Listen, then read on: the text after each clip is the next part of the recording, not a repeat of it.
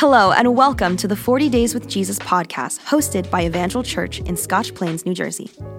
This podcast serves as the audio version of the digital devotional that we created. There is a link in the description if you'd like to download it and read along. Also, on Sunday mornings, we will be having companion sermons and life groups that will help to deepen your experience. You can discover all that and more by visiting us at www.evangelchurch.com.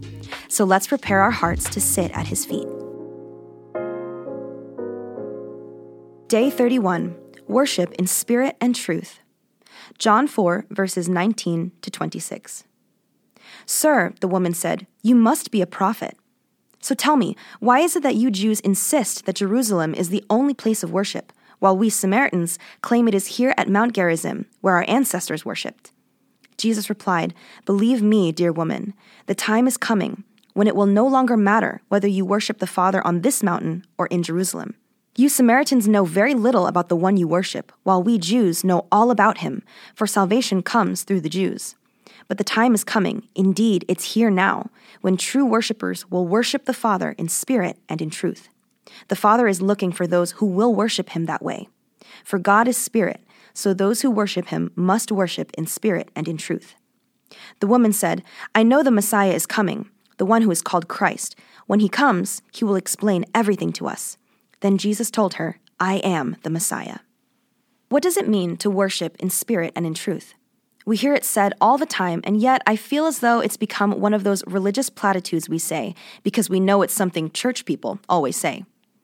As I've spent quiet time with the Lord, something He's revealed to me time and again is that those platitudes, those cliches, those common phrases we say over and over again don't mean much if we don't have any merit or root to what we're saying.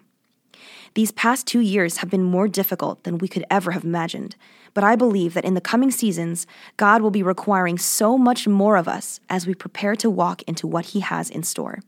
If our belief, our faith, and our worship lie solely on the foundation of feel good sayings, what we've built up will surely crumble under the weight of calling and sacrifice.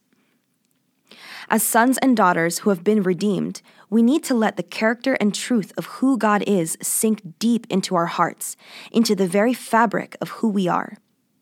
If reflecting on the character of God doesn't overwhelm us or make us pause and humble ourselves and thank Him deeply for all that He's done, we need to truly reevaluate what our faith is based on. God's faithfulness, His love, and His mercy should become an unshakable truth to us so much so that we can look into the face of adversity and know without wavering that God will come through, simply because He actually doesn't know how to fail. He knows how to follow through on His promises.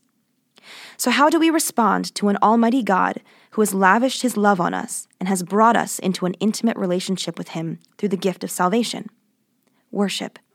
And no, not just singing songs and shouting praises, although that is included but also living a yielded and surrendered life, being empowered by His Holy Spirit to trust in Him and to surrender all our earthly wants and expectations and bowing before Him in reverence, giving Him everything that we have.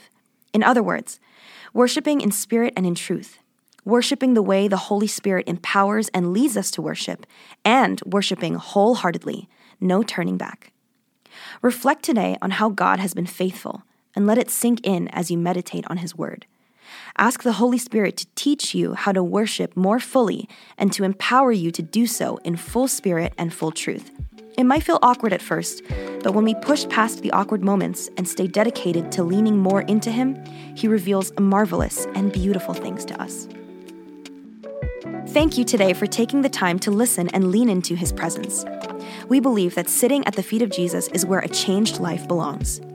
If you have any questions about what it means to follow Jesus, the devotional, or Evangel Church, you can email us at info at evangelchurch.com. Reach out to us on social media or discover more by visiting our website at www.evangelchurch.com. We look forward to sitting with you at the feet of Jesus tomorrow.